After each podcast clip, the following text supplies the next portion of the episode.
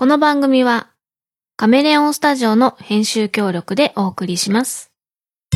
作曲編曲音声編集イマジナリーライブなど承りますカメレオンスタジオピクさんちなみに、はい。ポッドキャストの話ってどういう話がしたいなとかってあります？あ、えっ、と、タカ、タカさんはどっち方面を期待してるんですか？あのーポッドキャスト自体に対して。どというと？えっ、と、要するに、多分好きで始めてたりとか、好きで聞いてたりするのから、はい今は会社の事業の一つになってるわけじゃないですか。ああはいはいということは少なくとも、ある程度の展開を期待してるっていう今、段階にいるわけですよね。悩んでる。さほど期待はしてないですだとしたら、道楽で終わらせる一部門としては、ちょっと規模が大きすぎるのかなっていう印象はあるんですよね。そんなに規模もでかくないですね、高さんの使ってる時間を考えると、それああ俺が使ってる時間はねもうそうです趣味みたいなもんだいからや、全然いいんだけど軍事生産性で考えたらね。結そう。構だから高さん一人人が動くってことは、相当な金額を覚えてる話ですから。だからその割には、要は、おっさんがゴルフに毎週行くようなレベルとは違うぐらいのお金を動かしてるわけですよ。いや、本当に。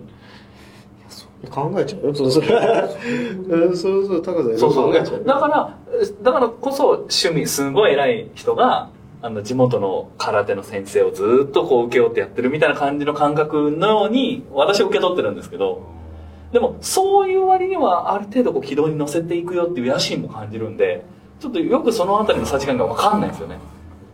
はい。リアルガチ本気になるのもちょっと、なんか恥ずかしいのか怖いのかわかんない。そういうのもあるのかなわかんない。俺はわかんないけど。だから、タカさん、わかりやすい場面がすごいいっぱいあるのに、そこだけをうやっとむやっとしてるんで、あの、私もちょっとどっちに振り切ってるのかわかんないんで、これ、痛いとこ疲れてるのかなこれわかんないよ。わかんないわかんない。アキレス腱なのかわかんないけど。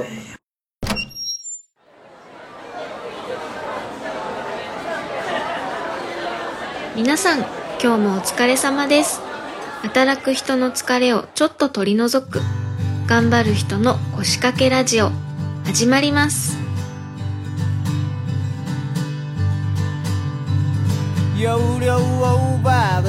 メモリを入れ替えてください。耳に触るピープ音が部屋に鳴り響いた。一昨年買ったポンコツマシンに頭を抱える。Yeah いらっしゃいませよ。うこそ欲しいものをクリックしてください。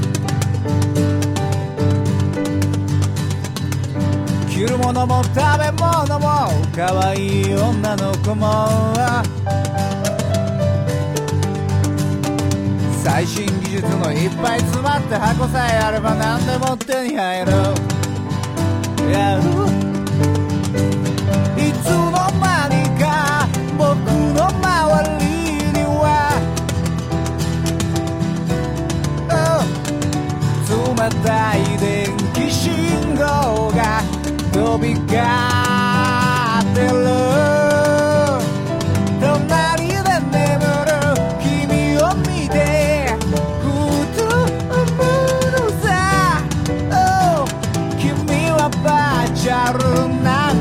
ゃないよね。ないよね。東京えっとあのー一応ですねまあ今回、はい。えーとピックさんの方からリクエストがあってまあポッドキャストの話をねちょっとしたいということなので、一応まあ僕もいろいろと準備は一応してきたんですけども、はい。一応ねあの僕これまで、えー、と番組を、まあ、期間限定で2つ、はいで今この「願掛けラジオ」3つ今までやってきたんですけど必ず僕ポッドキャストの日にポッドキャストの話をしてたんですねはいはいはい。で必ず枕でこの話を載せてたんですよ。というのは、あのポッドキャストでポッドキャストの話をするとはい。すごく危険あの聞こえが悪い、はいはいはい。あのー特にそういうのを意識してないんだけど、はい面白いとかつまらないとかはい。いいとか悪いとか。はい。で悪口にも取られちゃうとかもあるので、一応あの枕として置いときますけども、はい。一元的にはまず捉えないでほしいということと、一切そんなこと思ってないので、あのその辺はちょっとご理解いただいて、はい。まああのポッドキャストが好きな人たちがちょっと時間を取って話をしますよと思っていただければね。ちょっとあの普段聞いてるリスナーさんからするとちょっと興味がないところもあるかもしれないですけども、まあ、ポッドキャストの日というのがねこの前9月の30日にあったばっかりなので、まあ、せっかくの機会ですし僕も今年あのポッドキャストについて語ってないのであまあ、ちょっとこの機会にね、はい。ちょっとお話ができたらなと思うので、はい。まあ、ちょっとここからはねあのピックさんにちょっと主導権を持ってもらって、はい。まあ、ちょっといろいろと聞きたいことをね、まあ、せっかくあのそういうご提案をいただいたので、はい。ちょっとなんか投げてもらった方が多分答えやすいんじゃないかな。ああなるほどなるほど。はいそうですね。えっ、とタカさんがポッドキャストを好きになったきっかけみたいなのはありますきっかけですか？はい。だってラジオがあるじゃないですか。はい。ポッドキャストよりも上位位置にいる。誰しもが知ってるラジオっていうメディア。そういう意味では自由さ。あのどこに自由さを感じたんですか当時なんですけど僕東京 F のはい。リスナーだったんですよああおっしゃってましたね。はい。ねでその時は僕の大好きな番組が、はい、スポンサーに埋もれてて。うんで必ずスポンサーの話をする。し、うん。話もねなんかちょっと中途半端、はい。芸人さんがやってる番組だったんですけど、それがすごく嫌で。そのスポンサーのためにやってる感そうじがそうそのスポンサーありきの、はい。まあ、当然そうなんですよ。あの人たちはそういう仕事ですから、はい。それは分かるんだけどちょっはいとあまりにも露骨すぎて、で投稿まあ掲示板があってその中にあるものを投稿として読んでくれるはい。番組だったんですけど、はい。ある日そのスポンサーが偽投稿をしてはい。その投稿をわざわざ読んで、はい。スポンサーが出てきて、はい。で一緒にコラボ企画をやるっていうところまでがあったんですよ。はいはい。やらせってこと？やらせ露骨な、はい。だからそれがあった時にもう聞くのやめようと思ったんですよ。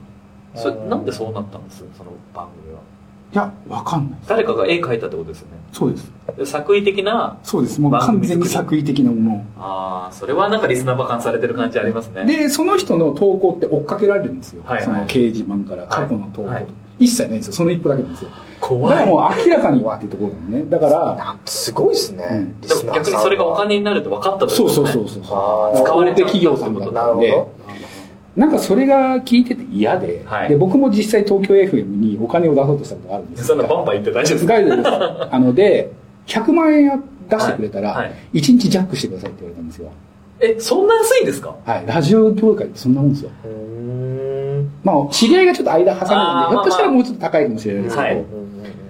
なので、あのーちょっと嫌になってはい。そしたらたまたま友達がポッドキャストを始めたので、はいで聞いてたんです。はい。で当然友達って始めたばっかだから1話しかないんですよ、はいはいはこれずっと聞き続けるのって話になって、いはい。でなんか他にないかなと思ってたら、はい。その時終わったはい。ダゲな時間。あえそのタイミングだったんですか？はい。聞き始めたの。であこんこんな番組終わっちゃうんだって結構ツイッター騒いでて、はいはいはい。なんだろうと思って。で、はい。聞き始めたのがダゲな時間です。えじゃあポッドキャストの全く初めてという意味ではダゲな時間スタートなんですね。そうですねはあなんかえようそこにたどり着きましたね。たまたまですね。ダゲな時間ほど探し方も分かんないですだから、うん。あのー検索にあ優しくない番組はないですからね。そう。でダゲな時間を聞いてあこんなに自由に面白いことやってる連中がいるんだ。っはい。ていうのがすごく新鮮ででも終わっちゃったなこれ残念だなはいでももはい。はいっとひょっとしたらやってる人がいっぱいいるんだろうなっていうのを後から追っかけて弾き始めたんですそれでなるほど。であのーずっと置いとけばはい。配信回数が多いとかで会社の中でずっとかけてたので FM 代わりにしてたので配信回数が多ければ多いほどいじらなくて済むので、はいはい。そういう番組ばっかり狙ってたんで、それこそなんであの時放送したとか、そういうのを聞いてだんだんだんだんハマっていったっていうはいはいはい感じですね、じゃあその何を話しているのかっていうのを自分で決めて自分で表現できてるっていうところがすごい自由に感じた。そうですね。だからそういう厄介なところにこう執着して何かをしようという気がない。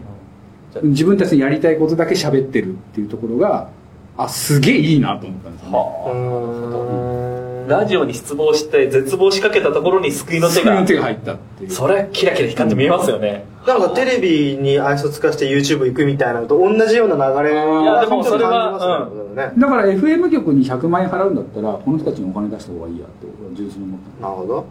はあ。なるほど。そうそれは結構レアかもしれないですよ。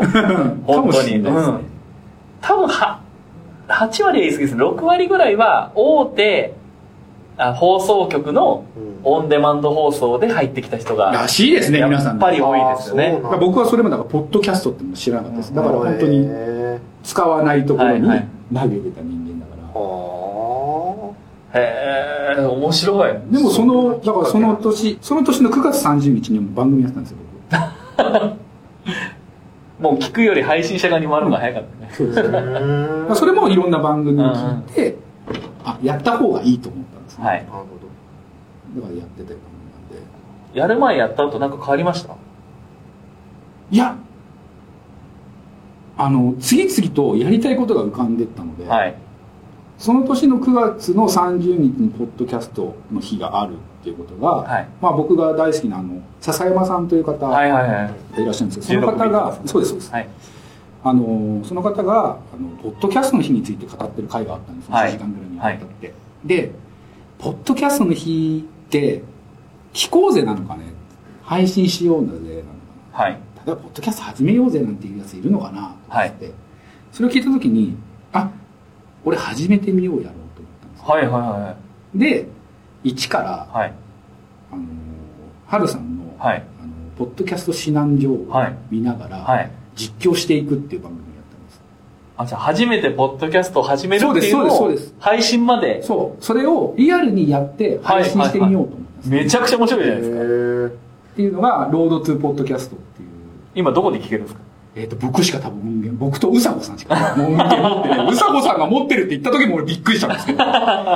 そんな初代やってみた企画をやってたんですかで、その後、9月の30日は、えっ、と、リスナーの方4組、はい。ポッドキャスター4組にはい。インタビューを取って、はい。それをインタビュー流す自分の感想を言う、ん。インタビュー流す自分の感想を言うっていう番組はいはいを作ってそれを配信したんです、9月。じゃあもう一番最初にポッドキャストありきの番組を作ってたそうです。そうです。そうです。その時はあのインタビューしたのってその時も桃屋のおっさん入ってます？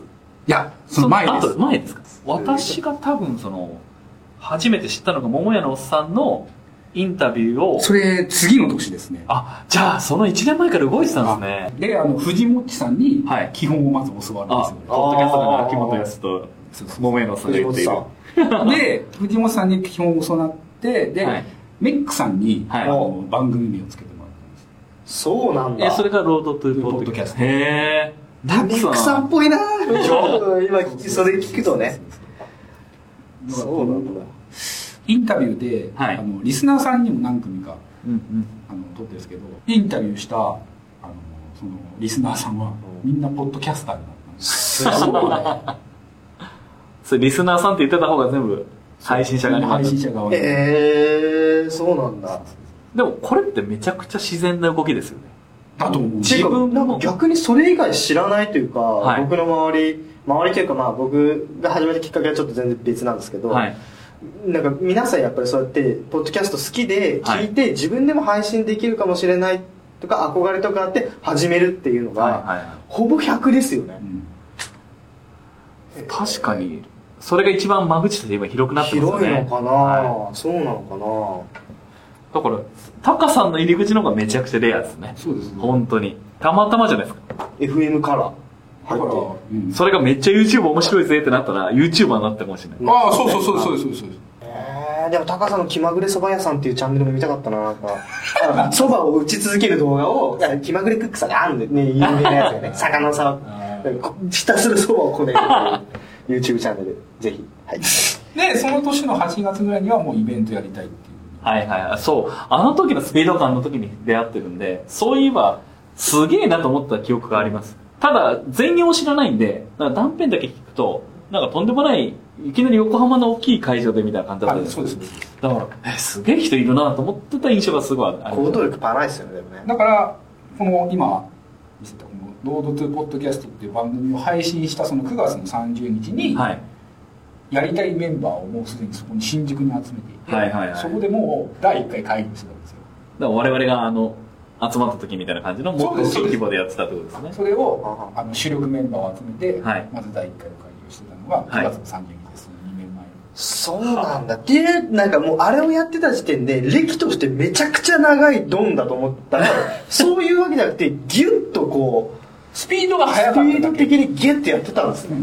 あ次イベント来るってはい。純粋に思ったから、じゃあどこにも負けないのイベントをまず一発打ち上げとこうということで200人呼べないかなって言い始めたんですよね。いやもう考え方自体はすごい素晴らしいです。あとはただそのスピード感にみんながついてこれるだけのこの環境整備。そうですね。結局ついてこれなかったですからね。なかなか大変ですからね。やっぱり人を巻き込むっていうのそうんですよ。いろんな人の環境が特に素人さんはありますんでで、まあ、特にやっぱり一つのそういうコンテンツの中の出来事なのでやっぱり集団心理もね、ありますからやっぱり一人抜けると全部じゃあ面倒くさいから一回バンしようっつって、一回バンしてで組み立て直して協力してくれたのが原さんだった。んですねはいはいはい。そこからの付き合いですね。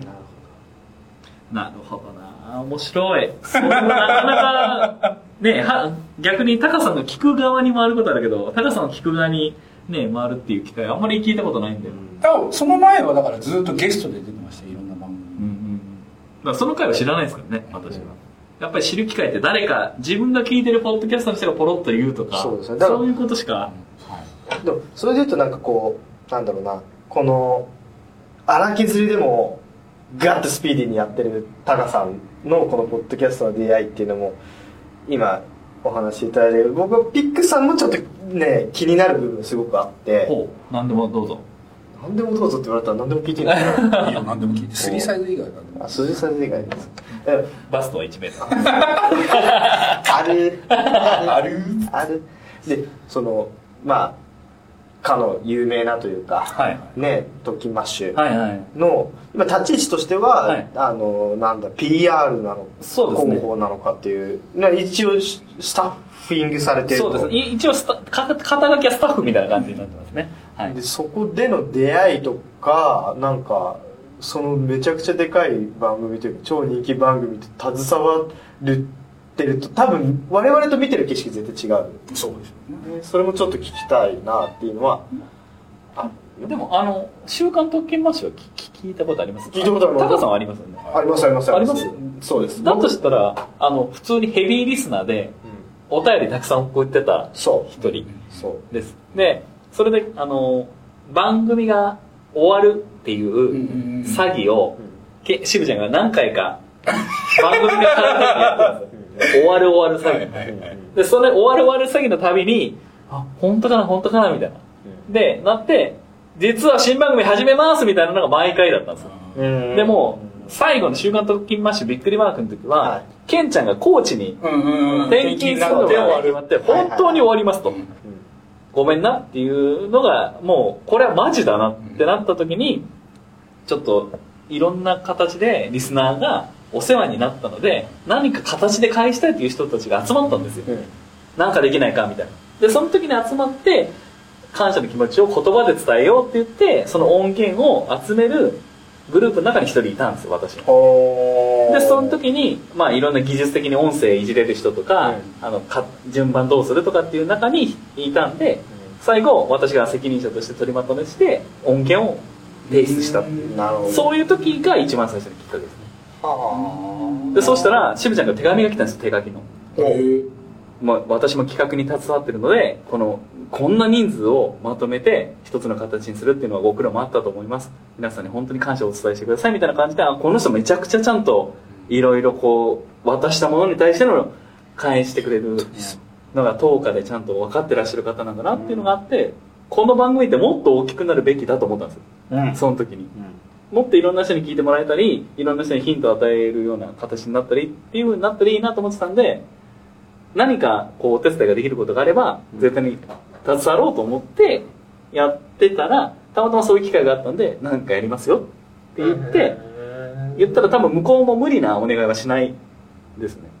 でも私もあのベンチャー企業で社長と私2人でやってたような会社に勤めてたこともあるんでそその時ってあの封筒にプリンターのそ外付けのやつで、あの送付状のしなんていうんですかはいはいはい。ね封筒にその会社っぽいやつを印刷したりとかすることからあの裏紙使ってどうたらみたいなことまでやっててでお金も請求する請求書も作ってみたことです。いゼロから100までやる会社に行ったこともあったんでもう自分が多分要求されたことはある程度返せるなっていうことがあったんで、うん。これもできますあれもできますって言ってたらある程度重宝してもらってオーダーがこういろいろ言ってもらえるようになったんでじゃあ全部こうできることはやりますよってなってでそれから仕事を振っていただけるようになったってなるほど。はい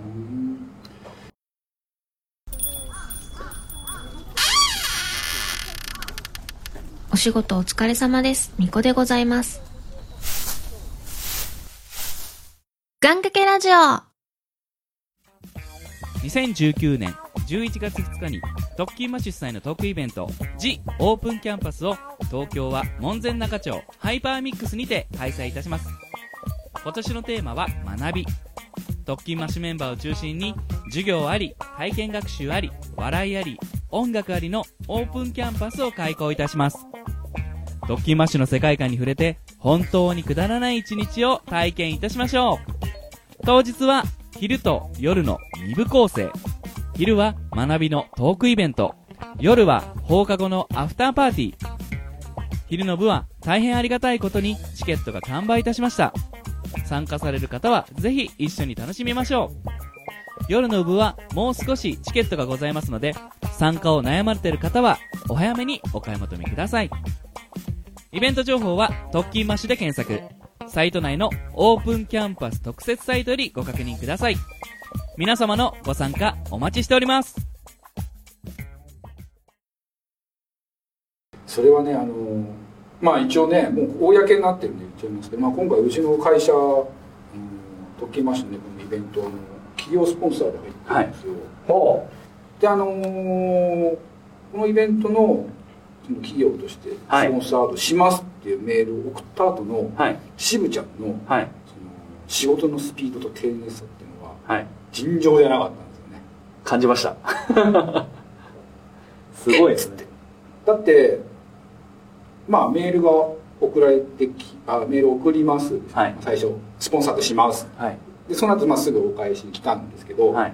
その時千葉がめちゃめちゃで、はい。あ。誰も事務所にいなかった。そんな時だったんですね、でそしたら渋ちゃんから2回ぐらい同じメールが来てたの 届いてないかもしれないからって言って、でああこれはいけないと思って俺がすぐ返事して、はい。すいません今事務所に誰もいないんですと、うん。で申し訳ないんですが千葉がああいう状態なので一応あの返せるとこは返しますね。でいはい。ついつ支払いますっていうそこまで一応ご約束をしてメールで返信したら、はい。ああ大変申し訳ありませんっつってまたメールが返ってきて、はい。でその後まあ決まった日にじゃあ支払いしましたんで、はい。確認くださいって言ったらすぐまた確認しましたって言って、はい。でじゃああのツイッターの方に載せますっはい。て言った30分後ぐらいにはもうツイッター載せたのよ。はいはいはい。そのスピードの速さ あこれ準備してたんだろうなっていうぐらいの、はい。あの速さたるやすごいなやっぱり。いやいや本当そこは負けたくないなと思うぐらいやっぱりこうこっちにも求められてる感じを言わないですよ、そんなこと一切言わないんですけどやっぱりそれを感じてるんでそれ以上で返したいなっていう気持ちになるんですよね。いやそりゃすごいなと思いますね。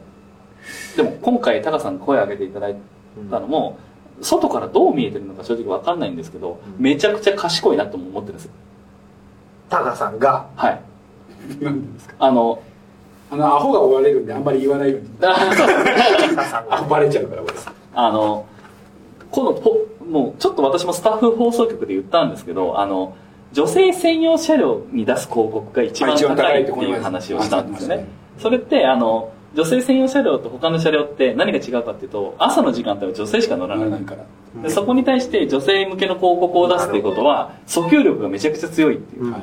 だから高いお金出しても払いたいって思うわけじゃない。ですか。で、ポッドキャストの番組で、ある程度のこの、ランキングとか見てると、大体、ポッドキャストを聞いてる人が何人ぐらい聞いてるのかっていうのが、い。自分の番組とランキングを見たら分かるんですよね。ということは、じ特に始めたばっかりの番組って、スポンサーになったら、一気に配信を聞いてくれる人が加速するはずなんですよ。そしたら、例えばフリーランスで何か仕事を請け負ってる人が、その話を請け負いますよっていう番組で一言つぶやくだけでも仕事が来る可能性が一気に広がるから、うん。うん一件注文したら3万円とか5万円とかっていう世界もフリーランス当たり前じゃないです。か。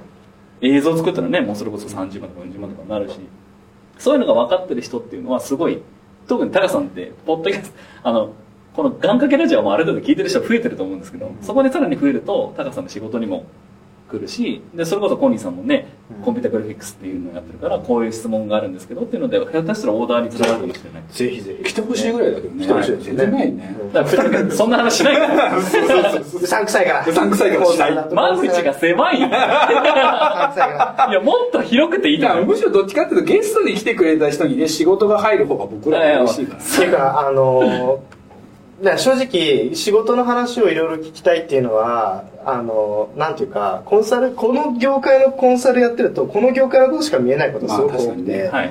で例えば今まで願掛けラジオでいろんな人の話聞くとどんどんどんどん広がっていくんですよね、はいはい。だからそれは僕の仕事に対してもすごくプラスになってて、あこういうことがあるんだこういう視点があるんだっていうと、はい。そこに仕事のなんだろう置ける場所が余地があるのかっていうのも全部こう分かってくるので、はいはい。すごくそれはある意味この願掛けで利用させていただいてると言っても過言ではない。です、直接的にあとはももうあとはお前がちょこちょこ面白いこと言ってくれればもうそうですね俺は文句ないじゃんでこの間それ言ってました。あのコンピュータグラフィックスでめちゃくちゃこうリアルな、うん。例えば侍の,、あの映像をはい。作品として仕上げたとするじゃないですか。でもそれを歴史考察歴史がめちゃくちゃ好きな人からするとこんな状況でこのタイミングのこの腰に刀を刺してると走りづらくてしょうがないから絶対に後ろに一回逃がしてるはずだと。でもこいつはもう逃がしちゃいけないっていう敵を追いかけるときにいつもここに刀がある状態で走ってると。そうです、嘘だと。うんだからそこで離れていくみたいな感じになるらしい。まさにコンピューターグラフィックスって、まあ、映像もそうですけど、はい。これはあくまで何かを表現するための要は道具でしかないんですだからその表現をするために我々は表現する道具を提供することしかできない。具はいはい。現化することしかできないから、そこのバックグラウンドとかそのトンマナっていうのは、はいはい。絶対その道のプロからヒアリングするしかない。だから僕がコンピューターグラフィックスの仕事をしてる限り他の業界や他の人間や自分以外の人間の話を聞くことっていうのは絶対直結する、うんうん。だそばのこね方を例えばですよそばのこね方をコンピュータグラフィックスにしたいって言ったらそば職人の映像作ってほしいって言ったらそば職人の話を聞かないと映像作れないし、で全てそうなんですよね。だからそこはもうまあまあちょっと何に行くと何かなっていう感じはしてますね、でもそれめちゃくちゃ聞く力を求められてますよね。そうですね。だって予算の関係でもうこうしたらこのぐらいの予算で収まるのにそれ違うって言われたら直さなきゃいけないじゃないですか、そのせめぎ合いじゃないですか。そうです。だからもう映像作る時なんてもう本当にプロフェッショナルプロフェッショナルのなんで私僕に話か話聞くんですかっていうような職人とかひ引っ張り出して、はい。でこういう映像作りたいんです。教えてくださいっていうところから始まるんですよ。設定作りになるのかも。なんで意外とね他業種の人のヒアリングっていうのは重要な世界ですね。それ無視すると本当一気にうさんくさくなりますうさねんくさくなります、はだかっこよさ重視っていうの路線で作る場合もあるんですけどね、はいまあでもそこはいろいろ考えてますよっていう。い、そんな血出ねえだろみたいな。そうそうそうでも血出ないとチャンバラじゃないんだよねそそこはねこうそこは監督とか演出なんですよね。まあ、え演出なのかあの虚偽なのかはもう本当あ見る人によっては全然違う見え方になっちゃそうなんですね。いや面白いですね。じゃあ俺からじゃあピックさんに。はいどうぞ。あのイベントねまあ、はい。ありますけど、はい。ピックさんがこのイベントではい。主催ではないじゃないですか、主体じゃないですね。例えばまあ僕らのイベントにもねそうやってお手伝いさんで来てくれて、はい。お手伝いしてもらった時も僕ふと思っててはい。ずっと疑問に思ってたことなんですけど、はい。あれは何を求めてやっているのかというか、はい。こう何かそこで得るものというか、はい。そういうものがあると思ってやっているのか、はい。それとも純粋にはい。そういうのが楽しくてやっているのか、はい。ちょっとその辺が分からなくてああなるほど。実際のところはどうですか？えっ、とですねあのー一番根っこのところを言うと私は耳から入ってくる情報をめちゃくちゃ大切にしてるんですよ。はい。これはあの目から入ってくる情報ってパッと見好き嫌いで判断するんです。例えばこの何かデザインがあった時にデザインのこのデザイン好きこのデザイン嫌いから入ってくるんですよ。うんもしくは何とも思わないかなんですけど耳から入ってくる情報って嫌だったら本当に嫌悪感になるんでうんすぐにやめるんです。うんうん。だからそこで入ってきてるものを大切にしてる人っていうのは何かしらの価値を自分の中に見出しててそれに前向きなアクションを起こしてる人しかいないんですよ。うんうんということはそういう人たちが集まる場所って絶対に私と同じ何かを持ってるって思ってるんですだからその人たちにがっかりしてほしくないって気持ちがめちゃくちゃ強いんですよ。なるほどなるほどなるほ来たからにはそこでアクションを起こしたからには絶対に何か楽しかったことを持って帰ってほしいという気持ちがめちゃくちゃ強くてそれはどんな場面であってもそう。ですだから自分が行ったイベントでもああめちゃくちゃ楽しかったって思ったらそれを正当な評価でお返ししたいし逆に言うと良くなかったらもっとこうした方がいいと思うけど言わないけどみたいなもやもやみたいなあるし。だからそういう意味ではど実際はどうでした？高野さんどうですか、うん。いやめちゃくちゃ想像してた以上に。本当に最初の打ち合わせ俺やばいと思いましたそう。でしょうね。全然タカさんの方向も見えないし皆さんが言ってることもバラバラだからこれをどこで折り合いつけるのかなっていうのが最初の打ち合わせの時は見えなくて。あんまり先に方向性とか考えとかを言い過ぎてしまうと、はい。多分ね出る人嫌になっちゃうんじゃないかなと思ったんですよ、はいはいはい。それは言い方だと思うんですよ。うん。こういうイベントにしたいっていう全体像は共有してもよかったと思うんですよね。でもそれも結構出演者によって変わるっていうのを許容してたじゃないですか。だから私は逆に不安だったすごい。そうだと思うんですよ、はい、だって旗を振ってる人がどこに行くかって言ってくれないと一体この船はどこに向かってるのか分かんないっていう不安がやっぱりあるんで。でも結果的にポッドキャスト自体をやっぱ配信してる人の意思を汲み取っていろんなジャンルを尊重するっていう多分タカさん最初から持ってたんですよねそれそこにはじゃ行き着いてるんであすごいなやっぱまとめる力っていうのはタカさん普段の生活からこういうふうな形してるんだ なイレギュラー対応すげえんだろうなみたいな。感じが感じましたよね。そうだからねピックさんがどうしてこうイベントに対して、はい。というかあまああれだけ本当に一生懸命やってくれるんだろうっていうことがなんかね不思議というか なんでこ ここまでってほら例えば何かこうポッドキャスト番組やってるとか、はその後に例えば1日に1万円もらえるとか、はい。そういうのもないじゃないですか。ないですね。言った覚えもねえし。まあでも一生懸命やってくれてるから、はい。運営側としてはやっぱり何かお返ししたいっていうふうに思うのは当然のことであって、まあ、当然お返しはしましたけど、はい。まあでもあのーあれを本当に純粋にやりますと言ってやっていただけるってことが僕としては本当に心強かったっていうのがあって多分ねなんかしぶちゃんもそういうところになんか何か見出してるというかはい。期待してるというか。そうですね、まあ、さっきも言いましたけどトキマシはもうちょっと大きい形になっていろんな人のあの考え方とかに影響を与えるべきだという気持ちあるんですよどっかしらで。十分大きいし十分影響与えてるだろうなって思うけどまだその先があままるんですよねだ全然途中だと思ってます。あの特にそのスモールマスっていう言葉をよく最近出てくるのを聞いてると思うんですけどスモールマスの可能性って私すごく重要だと思ってて入り口は狭くていいんですよ。だけど入っていった先に自分が納得するものがあればそこに対して価値を見出せるんですよね。今までって日本人って広い中からすごいそこをよりすぐってあのいいものを得るっていう風な考え方を根付かせてるんでだから有名な俳優さんを起用したりとか。そうですね。日本はまさにそれがものすごく強くて。その気持ちがもう DNA であるじゃないですか。だからそこを違うって言って価値を感じてる人たちの一番フロンティアな部分だと思ってるんですよ。そうですね。最先端の部分それがポッドキャストの人たちだと私は感じてるんで。僕もそれはすごく思いますね、えー僕はもう映像を作ってる人間だから、はいポッドキャストって超真逆なんです。そうですよでね感感度も感性も超真逆なんです、だけどだから僕としては僕の思ってることとは全然対極はい。な正直リスナーさんも僕の思ってるものと全く対極はい。なんですよ。だからそこの深層心理っていうのはコントロールはできない、はいはいはい。まあだからそれが面白くてやってるっていうのも正直あって、はい。え目で勝負できないっていうか視覚的情報で勝負できないってそうなんだよね。超これは確かにね超難しい。しかもさっき言ったこれとかあれとかって言っちゃう時あるんだスよねモールマスの話もそうで映像って超広いところから入って、はい。人間の人間の情報って目から入ってくるものがまずほとんどでそこで良し悪しを判断するはい。耳から入ってくるなんてほぼないしだからみんなラジオはテレビよりも劣ってるよね YouTube で劣ってるよねっていう言い方をしてしまう部分が実はものすごく訴求力はダイレクトに伝わってるものなんだろうなって思うからそこをなんかね、すごくね、根本的に理解されているって、まあちょっと上からなんですけど、根本的に理解されてる番組作ってるんだなっていうのが、特勤マッシュだなって、すっごく感じるんですよね。例えばこうイベントでこう何を求めてるというか、はい。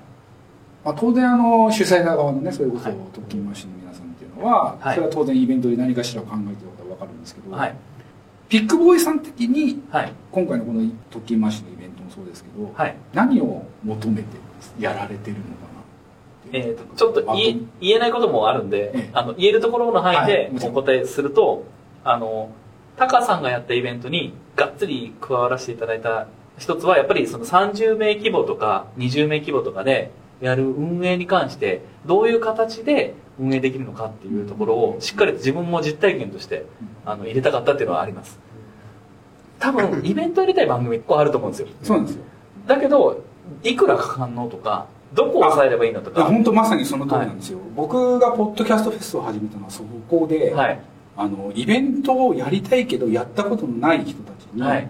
チャンスを与えたいとう思うんですよん。でだから必ずあのメンバーの中には、はい。立ち上げて間もない番組をなる必ほど。ず引っ張り込むんですけど、はいはいはいあのそういうのって体験しないとわからないって去年のその会場探しとかではいはい。よく分かったんですよ、はい。だからあの例えばできることが限られてる会場、はい。音楽は鳴らせるけどアはい。コースティックまでよとか、はいはいはい。あのキャパ40って書いてあるけどそれ立ちではいはいはい。椅子並べたら15ぐらいだよとか、はい。そういうのって聞いたりとか実際自分で目にしないとわからないことばっかりなんですよね、だからそういうのをできれば一緒にこう体験してほしいっていうことで、ポッドキャストフェスっていうのを作ったので、はいはい。あのそこに関しては本当にあのもし番組聞いてて本当にそういうのをやってみたいと思う人がいるんだと本当にぜひ一緒にやりたいと、いやまさにそれは私が思ってるところであの今ってけ体験にお金を払うことにすごい価値があると思ってて、そこに対して価値が払えない人たちはどんどん自分の狭い中で話を完結しようとする人たちになっちゃうんで、その感動っていうのを体験できないまま終わるんですよ、うん。でもまあの天照大神じゃないですけどななんですか？あのなんとかの岩戸。あの外で、ま、いくら出てこい出てこいって言っても出てこなかったけど、外でなんか祭りみたいな、どっちゃん騒ぎしてると、ちょっとこう、開いちゃって、来たら、あーみたいな。連れ出されちゃったみたいな。だから外がすごい楽しそうだから私も参加したみたいなところを体験するっていうアクションを起こしてる人はめちゃくちゃあの一緒に盛り上がってきたなっていう気持ちがあるんで。で今タカさん今回30名規模でやられてで去年やって墓場祭っていうのは100名規模やって、で今回がまあ立ちだと300ぐらい入る規模で、ってなってきたらもうそこまでのレンチでのイベントが頭の中にこう体験としてはあるわけですよ、そうすることによってどの切り口で来られても予算に応じた形でうん。いろんな展開ができるなと思ってるんでその時に声をかけてくださった状況に応じてこう展開が見えたらまた違う形が絶対 プロイベンターみたいな。ええわ。でいろんなつながりもできたんで、うん。映像するならこの人だとか音声編集ならこの人だとかまあ春さんもそうじゃないですか。カメラのスタジオがそれで潤えばまたそれを別の形になるしとかそういういい形がつながっていけば面白いやなっていうところを誰もやってないんですよ今。そうなんですよ、はい、だからそれをあの一番頭でこうやるようなきっかけを勉強してるような。感じそう誰もやらないんだよこれをそれは多分お金がまあもちろんやっぱりうまく回っていかないからだと思うんですね。なるほで多分しばらくはうまくはやっていけるには程遠いと思うんですけどただ少なくとも自分たちのリスナーを増やすとかど。リスナー今聞いてるリスナーを満足できるっていう形に関しては実現できる可能性も私も高さんもあのイメージができてると思うのでそこは多分誰もやってないところの一つだな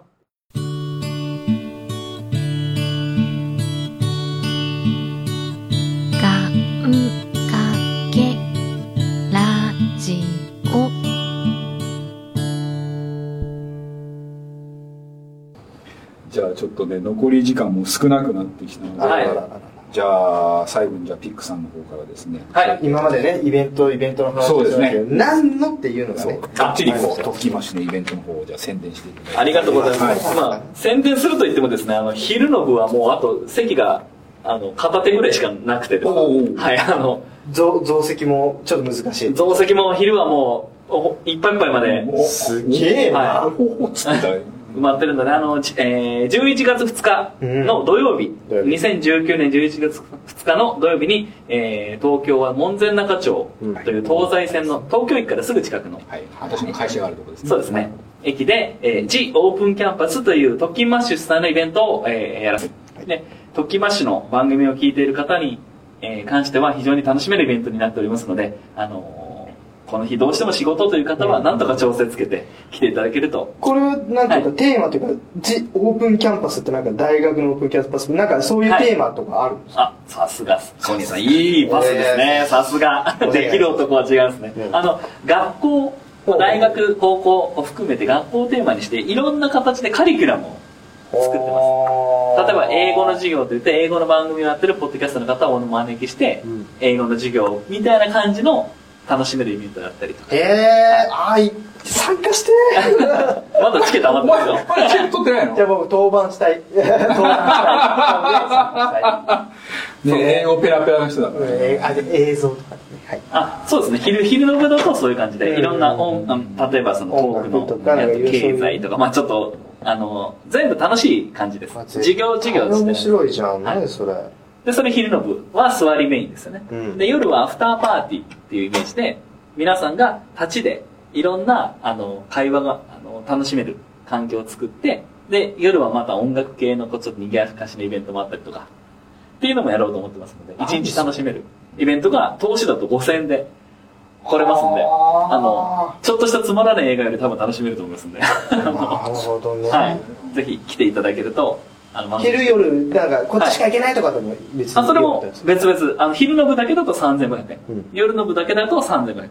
なるほど。で投資で買うと5000円。うんはい。商売上。手 できてるよ。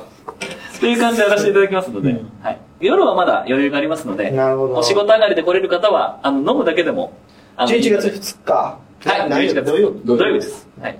ぜひお待ちしておりますので、よろしく。よろしくお願いしますあと、あの、そのイベント情報を配信する、えー、月刊ときましの、ちょっとスピンオフ企画で今、スタッフ放送局というのをやらせていただいてますので、それも合わせて皆さん聞いていただけると非常にそれはビッありがたいです。グボーイさんがもう出てらっしゃる。あ出てます裏方じゃなくて表に出てる。あ、出てます、出てます。はい。ちょっとあの、悪ふざけもしてますので。怒られるってね渋ちゃんにねはい。ちょっと怒られる。怒られるやりすぎて。やりすぎて相当カットされます。聞き応えがちょっと。もうこれはもう純粋に僕はもう本当にリスナーの一人としてはい参加させていただきますので、ぜひ期待してまあ、あとスポンサーにもなっていただきます。ああまあスポンサーははね、まあ、そんなそんな別に金の話ですから別に何でもいいんですよい、いや、これで高さの番組もリスナーさんが増えて、また違う形でお便りが来るってなったら番組も盛り上がるじゃないですか。そうですね。もうそれはもうすごい形としては正義なんで。すごい賢いなと思います。真面目な売りなねレギュラーなんでねそうですねはい。一応こう、真面目が売りっていう ビジネスカテゴリーですね。この前あのクリジンの佐藤さんがねはい。願掛けラジオって今どうなってるの？ってあのケンさんあのケンさんに言われてはい。あ真面目にやってるって普通に答えてあそれだけ感想と思ってさいやらいのー、バンクラジオ、最近めちゃくちゃこう、コンセプトも明確になってめちゃくちゃ面白いですよね。ありがとうございますはい。途中からぐっと聞き応えが変わりましたね。あそうです本当にゲスゲストに来てくださってる方々のゲストの方のトーク力が高いっていうめちゃくちゃ面白い。ああの、介護の先ほどおっしゃってた方からも全然ガラッと変わったなと。喋りができる男ですけどはい。あ、音質もだいぶ変わりましたね。あれはもうカメあカメレオンさん これはおかげですもうハルさん万歳変な話もうリスナーで聞いてる方々もこういう職業やってるから話聞いてくださいみたいな方がいたらまあもちろんそう全ですね然ね受けて立つ受けて立つというか来ていただいてね私、あの業界の人聞きたいです。あの、今東京オリンピックでめちゃくちゃ、ああの、あれじゃない。ってことは、あの、新しいもの建てますよね。でも、多分解体もしてると思うんですよ。はいってことは、すごい廃材とかいっぱい出てますよね。それってどうなってるのか全くわかんないですよね。廃材業解体業者。解体業者。ゴミ関係とか廃材関係って今どうな多分一般の人は知らないと思うんですよね。そうですねだからその辺とかこうすごい切り込むみたいな感じが、なるほどちょっと考えましょう。まあ建築もそうだしあそれうですね。我々やっぱりプロじゃないんで。知らない世界の話実に楽しい。今回もすごく楽しかった楽しかった。はい。ということで本当になかなかありがとうございまいした。やー楽しかったです。ありがとうございました。本当にもめちゃくちゃもういいお酒が。飲めました。またぜひあありがとうございいただけるとはいよろしくお願いします。ありがとうございました。ありがとうございます。僕らは進んでゆくそしてずっと探してた。大切なものはただ信じ合う心だった。いつか僕らはここから消えていくけどこの想いだけはここにとどまって足元に散らばっ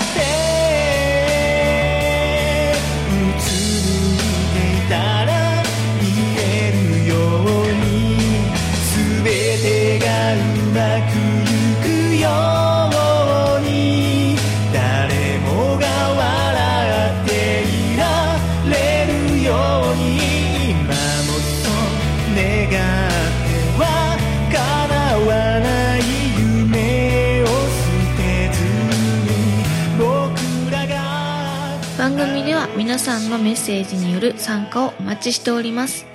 番組メールフォーム、Twitter などの各種公式 SNS へ送ってください。それではまた次回、皆さんのお仕事がうまくいきますように。